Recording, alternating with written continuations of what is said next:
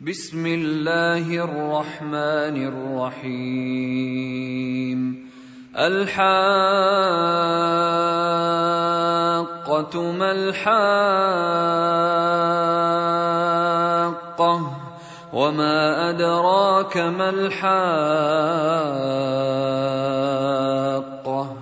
كذبت ثمود وعاد بالقارعة فاما ثمود فاهلكوا بالطاغيه واما عاد فاهلكوا بريح صرصر عاتيه سخرها عليهم سبع ليال وثمانيه أيام حسوما فترى القوم فيها صرعى كأنهم أعجاز نخل خاوية فهل ترى لهم من باقية؟ وجاء فرعون ومن قبله والمؤتفكات بالخاطئة فعصوا رسول ربهم فأخذهم أخذة رابية.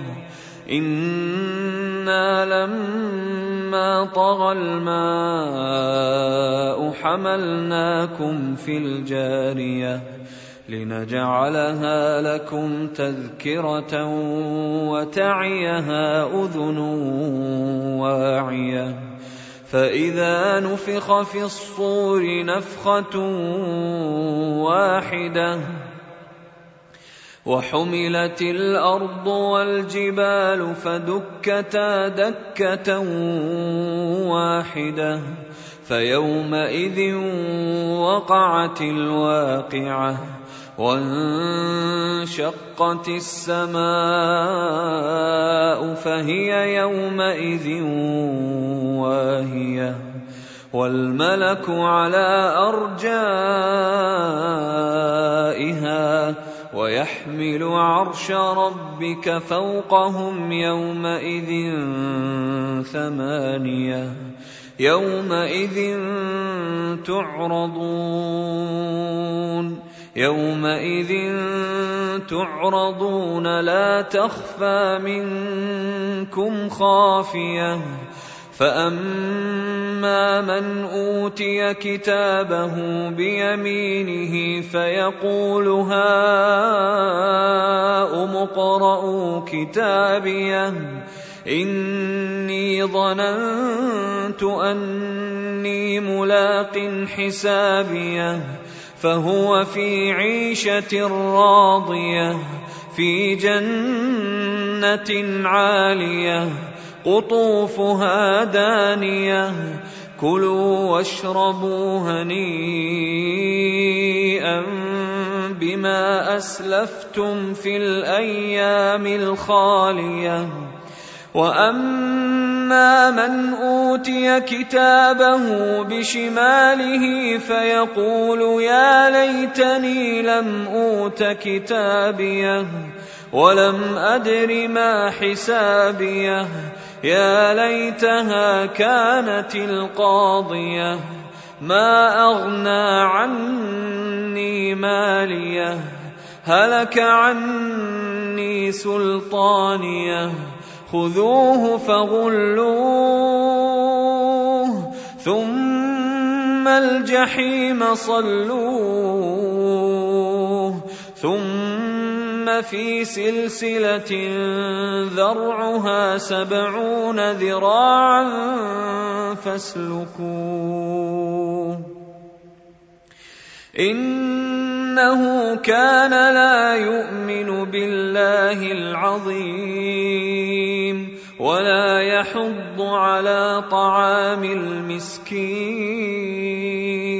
فليس له اليوم هاهنا حميم ولا طعام إلا من غسلين لا يأكله إلا الخاطئون فلا أقسم بما تبصرون وما لا تبصرون إنه لقول رسول كريم وما هو بقول شاعر قليلا ما تؤمنون ولا بقول كاهن قليلا ما تذكرون تنزيل من رب العالمين.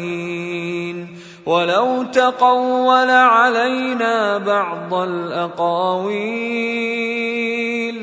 لأخذنا منه باليمين ثم لقطعنا منه الوتين.